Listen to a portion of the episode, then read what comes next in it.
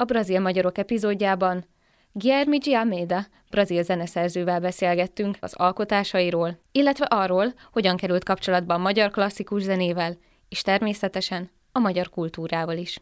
A beszélgetést portugálul rögzítettük, az epizód a budapesti brazil nagykövetség támogatásával valósult meg.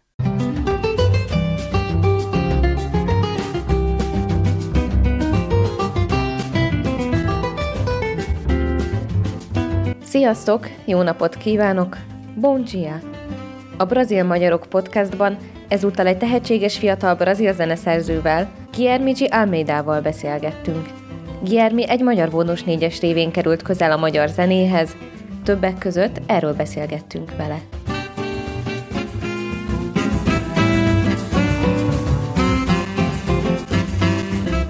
Guilherme, como e quando começou a sua relação com a música? Bom, de todas as vontades inusitadas ou esquisitas e um pouco bizarras às vezes que uma mulher grávida ela pode ter, eu acredito que a minha mãe ela estava tranquila nesse quesito porque ela queria estudar piano.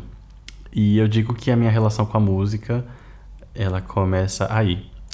Uma vez que, que eu nasci, que eu comecei a respirar independente da minha mãe, ela parou de fazer aulas de piano porque ela perdeu totalmente a vontade. Então eu costumo dizer que começou aí, porque realmente é uma maneira muito bonita de, de ver que, e de presenciar o amor, que não só o, o amor de um ser para o outro, mas o amor pela música, que, que seja tão forte a ponto de despertar a vontade numa mãe grávida de começar a se interessar pela, pela coisa. Então, eu digo que a minha relação com a música começou aí. Talvez um, a minha relação com o estudo pode, pode, pode ter sido algo diferente, porque por acaso eu acabei conhecendo uma ONG e eu não tocava nada, eu tinha 13 anos. E, e nessa ONG tinha um piano muito velho que eu sempre tocava. E hum, um dia eles me propuseram de fazer o Carnaval dos Animais dos Sansões. E eu não tocava piano, não lia partitura, não sabia nada. E dei um jeito de, de começar a tocar. E me falaram para fazer os dois pianos. Então, eu acredito também que a minha relação com a improvisação tenha começado aí. A gente fez o concerto, depois me aconselharam a, a, a prestar a Escola de Música do Estado de São Paulo e eu estudei como autodidata para poder ser aprovado. Foi uma prova muito doida, porque aconteceram várias coisas, como, por exemplo, eles, eles pediram um movimento de sonata e eu não conhecia, procurei a sonata em Dó maior do Mozart e eu achei a partitura da exposição. E para mim, aquela era a sonata toda. Então eu, eu toquei só a exposição e eles me perguntam na hora, mas e o resto? Eu digo, mas que resto? Não tem resto, a música acabou aqui. Bom, né, eu, eu acabo entrando para a lista de suplentes e durante seis meses eu esperei ser chamado. E todos os dias eu repetia para mim: eu vou ser chamado, eu vou ser chamado, e não era chamado. E realmente, depois desse tempo todo esperando, e não tinha nenhum dia que eu, que eu não falasse para mim mesmo que eu não ia ser chamado. E eu falo para mim, uh, bom, se não for dessa vez, eu estudo e tento para ser aprovado no ano que vem.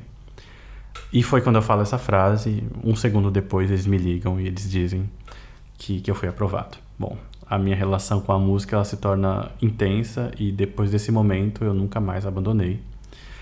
Uh, porque eu sempre quis ser artista visual, eu sempre fiz muito origami, sempre desenhei muito, sempre criei muitos objetos, uh, sempre fui realmente muito atirado para fazer uh, trabalhos manuais e, e para ter ideias e desenhos e pinturas. Uh, mas depois desse momento eu realmente comecei a me dedicar para música. Então eu começo a estudar na Escola de Música do Estado de São Paulo, eu participo de várias, vários, várias frentes como música para dança, então eu me torno pianista estagiário da Escola de Dança de São Paulo. E hum, eu me torno pianista do coro infanto juvenil, a gente faz várias óperas. Uh, depois eu começo a cantar no coro. Eu começo a fazer um curso de regência coral na Escola Técnica de Artes de São Paulo. Uh, depois de um tempo, depois de prestar quatro vezes a, o curso superior de música na Universidade de São Paulo, e eu falhei em todas elas, uh, eu, eu sou aprovado na quinta vez para estudar composição. E quase entre os últimos, mas eu entrei. Não desisti, porque realmente estava quase desistindo. E foi nesse ano que eu entrei na universidade, que depois eu entrei no coro da USESP, no, no núcleo acadêmico. Depois uh, eu consegui uma vaga como cantora, cantora em alguns programas do Teatro Municipal. Então a gente fez várias óperas, programa a capela, na regência de Naomi Munakata. Eu depois entrei para ser pianista no coro sinfônico, enfim. Uh, eu comecei a trabalhar com grupos muito importantes desde cedo e isso foi muito importante para minha formação. Uh, e foi ao lado do, da, da formação que eu tinha na escola. Eu acabo saindo da Escola de Música de São Paulo, depois que eu descubro que há um curso de improvisação no Conservatório de Paris, porque a improvisação, eu acredito que seja importante dizer, eu, eu sempre tive uma doença degenerativa na visão e isso prejudicou muito o meu estudo da música, porque sempre foi muito difícil ler partituras, textos, livros, enfim. Uh, eu tive que me adaptar para poder viver, pegar um ônibus, sair de casa sem cair, enfim. Uh, hoje eu tenho uma relação muito diferente da maneira como, com a maneira com que eu enxergo o mundo. E eu acredito que eu enxergo mal, mas que o mundo ele é feito para pessoas que não enxergam como eu. Mas graças a esse olho eu consigo enxergar coisas que as pessoas não enxergam e eu acredito que isso me dá vontade de criar e de expor para o mundo, realmente de compartilhar o que eu acabo vendo e que é muito bonito. E não só no, no campo visual, mas na, nas coisas que acontecem, nas pessoas e também quando eu tento observar a mim mesmo e perguntar coisas.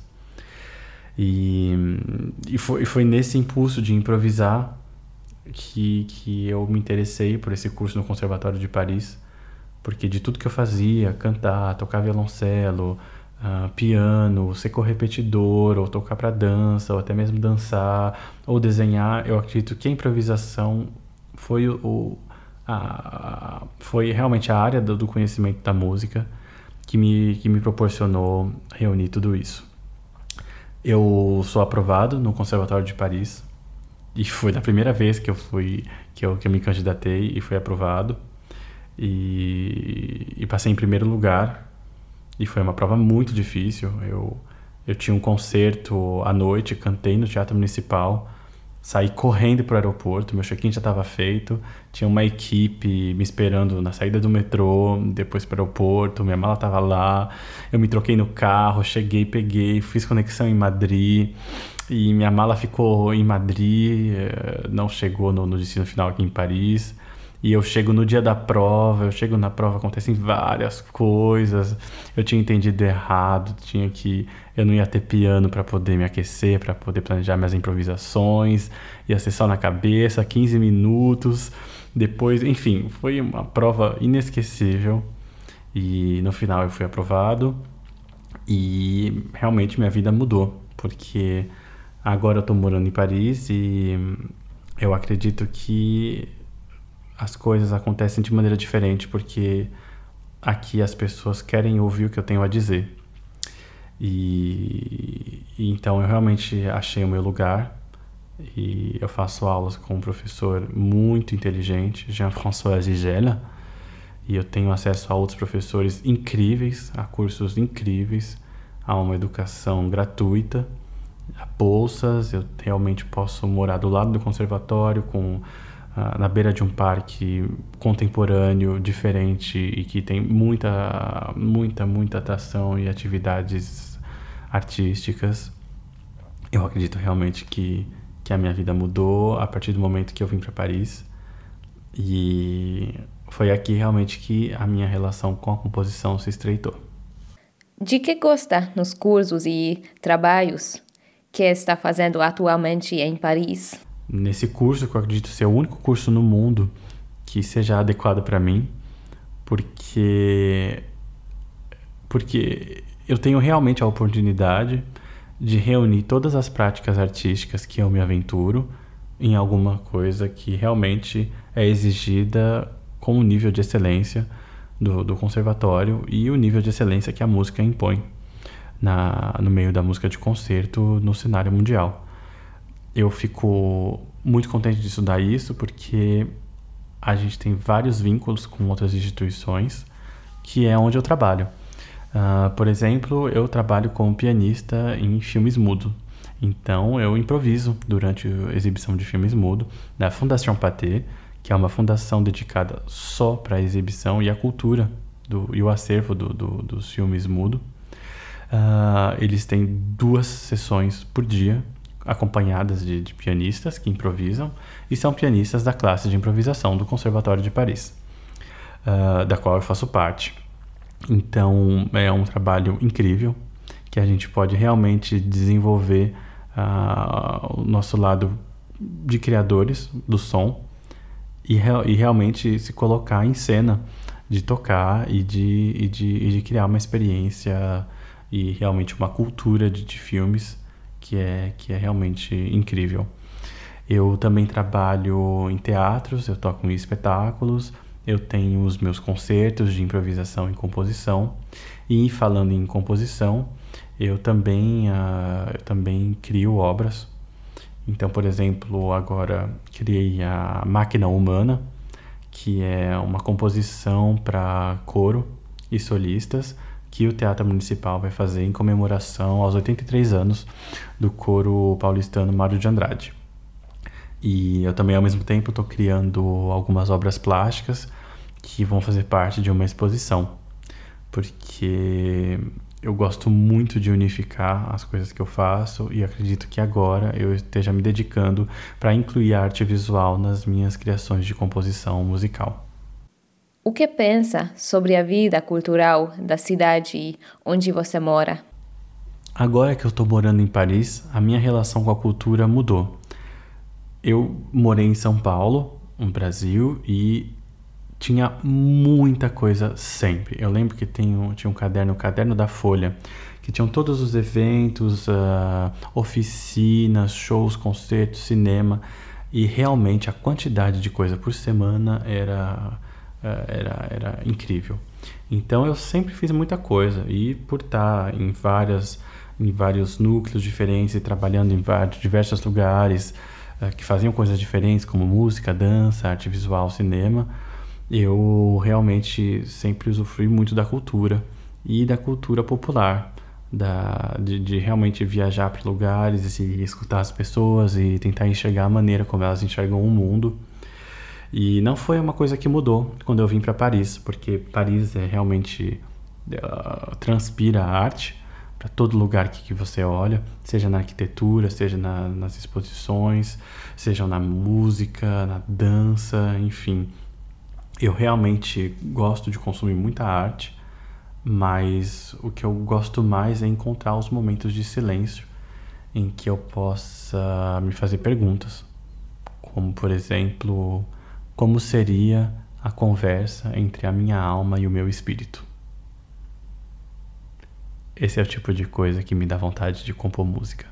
Você participou na competição de compositores do Central European String Quartet em Budapeste. Como foi esta oportunidade na sua vida? O concurso de composição do European String Quartet foi realmente algo que marcou minha vida pessoalmente e também acredito que na minha carreira, pois foi o primeiro concurso de composição que eu participei e que eu obtive um prêmio. Eu estava acabando o curso de análise no Conservatório de Paris e a gente tinha estudado muitos quartetos, muitos quartetos.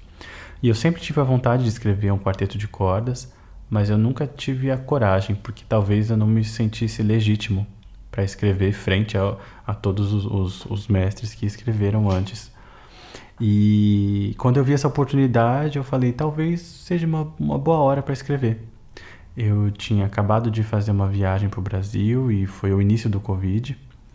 E não tinham ainda as restrições e não tava, não, ainda não tinha confinamento aqui. Quando eu volto para Paris e eu começo a me dedicar para escrever essa obra, Uh, a minha amiga Naomi Munakata, ela falece no Brasil, vítima do Covid. E ao mesmo tempo foi decretado para a gente aqui em Paris o confinamento. E eu realmente respeitei e foi um momento realmente de angústia e reflexão e de solidão e de solitude, se eu posso dizer, que eu vivi, porque eu não tinha piano em casa ainda, eu, eu ainda eu, eu sobrevivia com uma bolsa, então eu não podia realmente gastar ou comprar coisas, eu comia muito básico, então realmente foi um momento um pouco complicado. Eu não sabia como ia, como ia, como essa situação ia desenrolar. Então, o meu trabalho no cinema mudo parou, as minhas aulas de piano que eu dava pararam. Então, realmente foi um, um momento muito, muito estressante. E isso tudo com um luto da minha amiga. E, e realmente marcou essa, essa, esse processo de composição porque anteriormente eu já tinha usado a música para entender o que estava acontecendo comigo e de certa forma me curar. E não foi diferente dessa vez. Então, nesse quarteto de cordas, tem todo um processo de assimilação de tudo isso que estava acontecendo com a morte da minha amiga. E e isso tudo influenciado pelos todos os, os quartetos de cordas que eu analisei e tudo que eu queria fazer e, e pensando nesse contraponto da, da, da, música húngara e da música brasileira. E eu realmente não tentei colocar o que elas têm de semelhante porque seria fácil encontrar né uh, por exemplo influências externas que influenciaram o curso da, da história do, do país na música, uh, por exemplo, a música germânica ou a música turca na Hungria. A gente podia criar um paralelo com a música europeia e a música africana no Brasil. Uh, o verbund no, na Hungria podia ser o chorinho no Brasil, enfim. Essas correspondências eu acredito, eu acredito que sejam fáceis de, de se fazer mas eu pensei mais nas diferenças e também em aspectos poéticos. Uh, e tem uma, uma cena que marcou muito a minha vida e que eu vou falar em, em outro momento, uh, que eu, porque eu não usei nessa composição, mas que eu poderia ter usado. Então, depois que eu enviei a composição e eu obtive o terceiro lugar, eu realmente fiquei extasiado e graças ao Covid eu ainda não pude escutar essa peça, mas espero que um dia ela, ela, possa, ela possa morrer. E eu digo assim, pode parecer um pouco violento, mas eu acredito que a música ela nasce quando eu acabo a partitura e uma vez que eu a ouço ela morre. E não necessariamente é uma coisa ruim, é só realmente que ela serviu o propósito dela porque quando eu improviso, eu tenho acesso à música que eu estou fazendo, mas quando eu componho, a necessidade é outra. Eu transbordo a mim mesmo e eu não posso assumir o lugar de quatro, quatro instrumentistas, nem de dois, nem de um instrumento que eu não domino, uma orquestra. Realmente a composição para mim é muito especial. O que você pensa sobre a cultura húngara em geral? Eu vivi uma experiência que marcou a minha vida de uma maneira muito singela e honesta. E eu vou contar para vocês, porque aí talvez vocês entendam a minha vontade de conhecer a Hungria um dia, porque eu ainda não conheço, e também o que eu penso sobre a cultura dos húngaros. Hum, um dia eu estava no festival cantando com o coro mundial, cantando como barítono. E a gente estava no sul da França, tinha gente do mundo inteiro, foi uma oportunidade maravilhosa na minha vida. E eu vejo uma lavanda. E eu não tinha me lembrado de, de ter sentido lavanda no Brasil. Uh, eu sei que tem, eu sei que tem o perfume, eu conhecia, mas eu nunca tinha visto a planta como aquela. Então eu, eu cheguei perto, eu tentei cheirar, eu mas eu, eu, eu não ousei arrancar a pétala da flor, porque eu acho que é realmente um ato muito violento de você arrancar uma, uma pétala de flor para sentir o cheiro. Então, de repente chega a Angela Metzaros, que, que é uma húngara, a única húngara que eu conheço, que eu conheci, e ela pega algumas pétalas da, da, da lavanda e ela amassa na mão, ela esbagaça tudo e me dá para cheirar.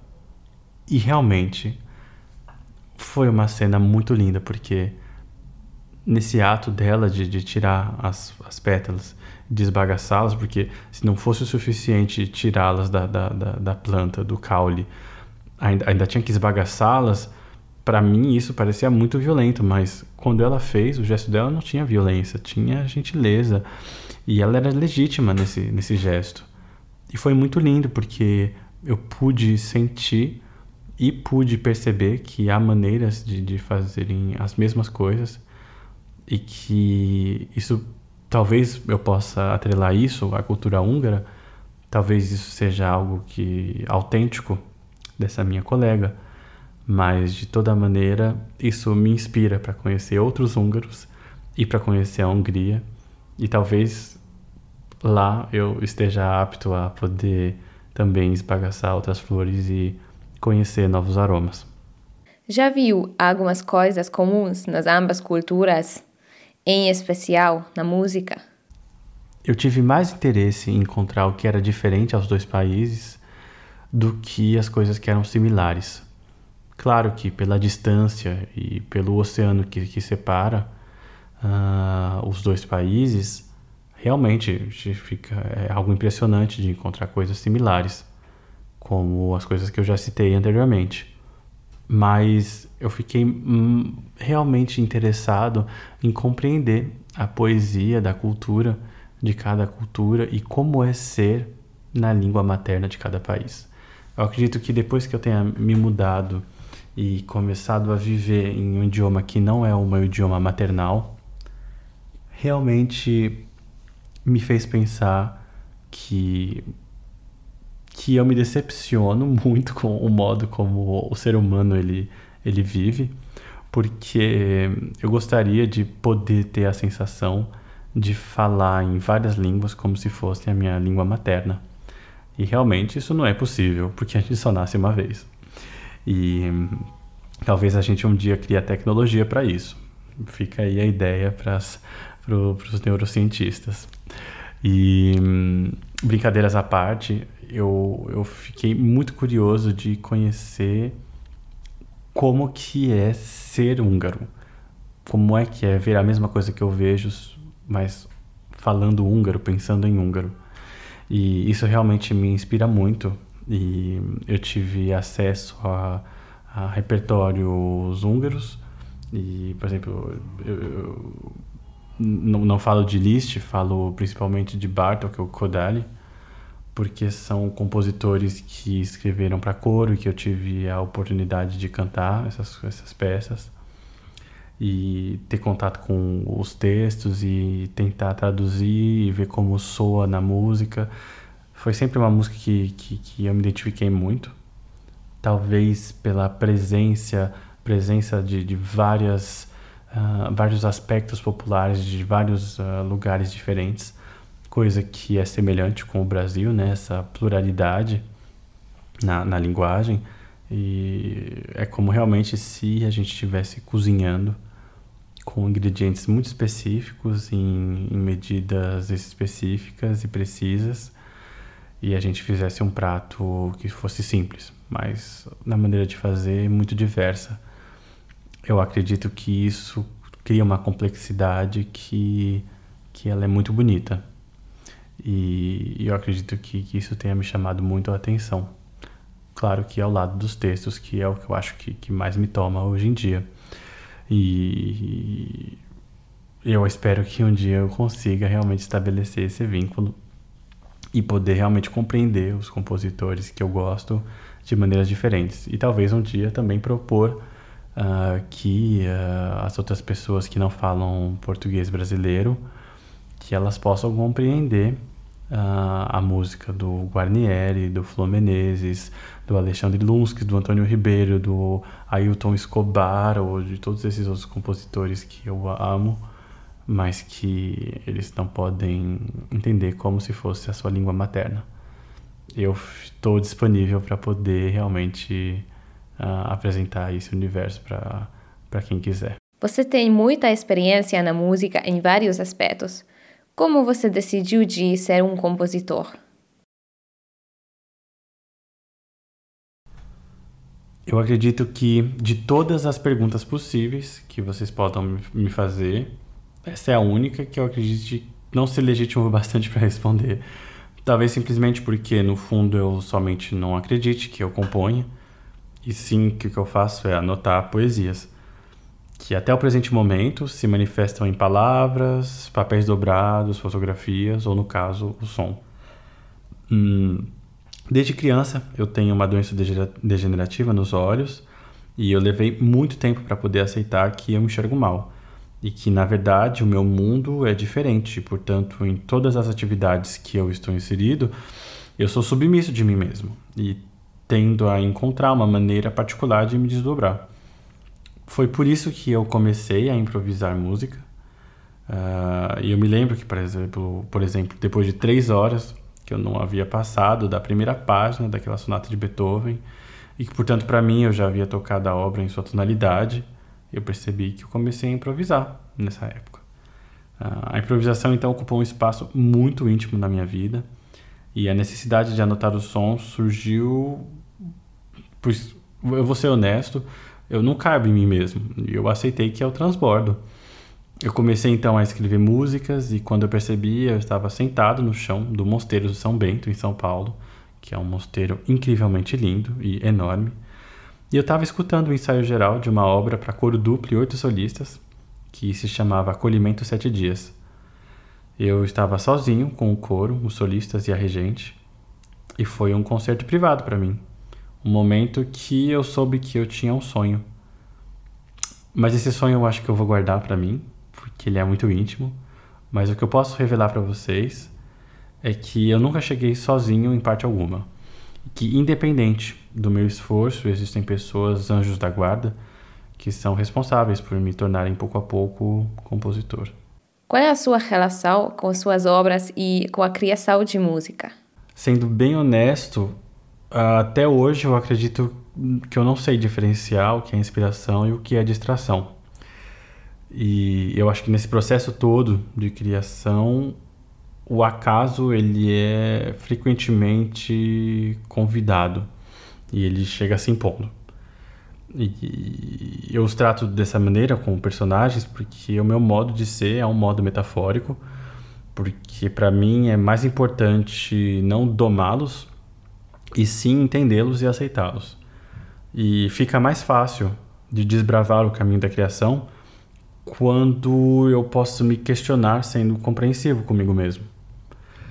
E eu tenho uma memória muito especial e íntima, que eu acredito ser importante compartilhar aqui, uh, para que vocês possam entender um dos mais valiosos lados dessa tradição de, de criar essas espécies de mapas do tesouro, que são as partituras. Bom, isso na minha opinião eu, eu estava ouvindo a sonata do Tansman, pra, a, a sonatina do Tansman para fagote e piano, e eu tive um sentimento do qual eu nunca havia ouvido falar.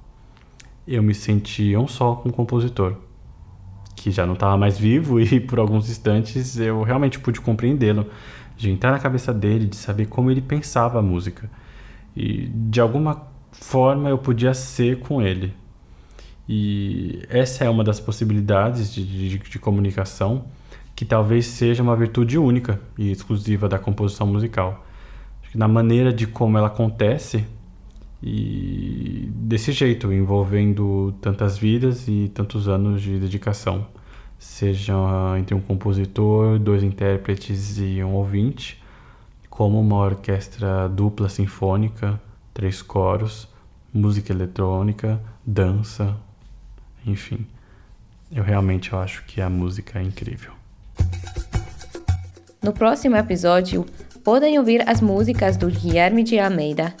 E ele também contará sobre as obras que ouviremos. Köszönjük, hogy velünk tartottak a Brazil Magyarok epizódjában. Viszont hallásra! Até a próxima! Ciao!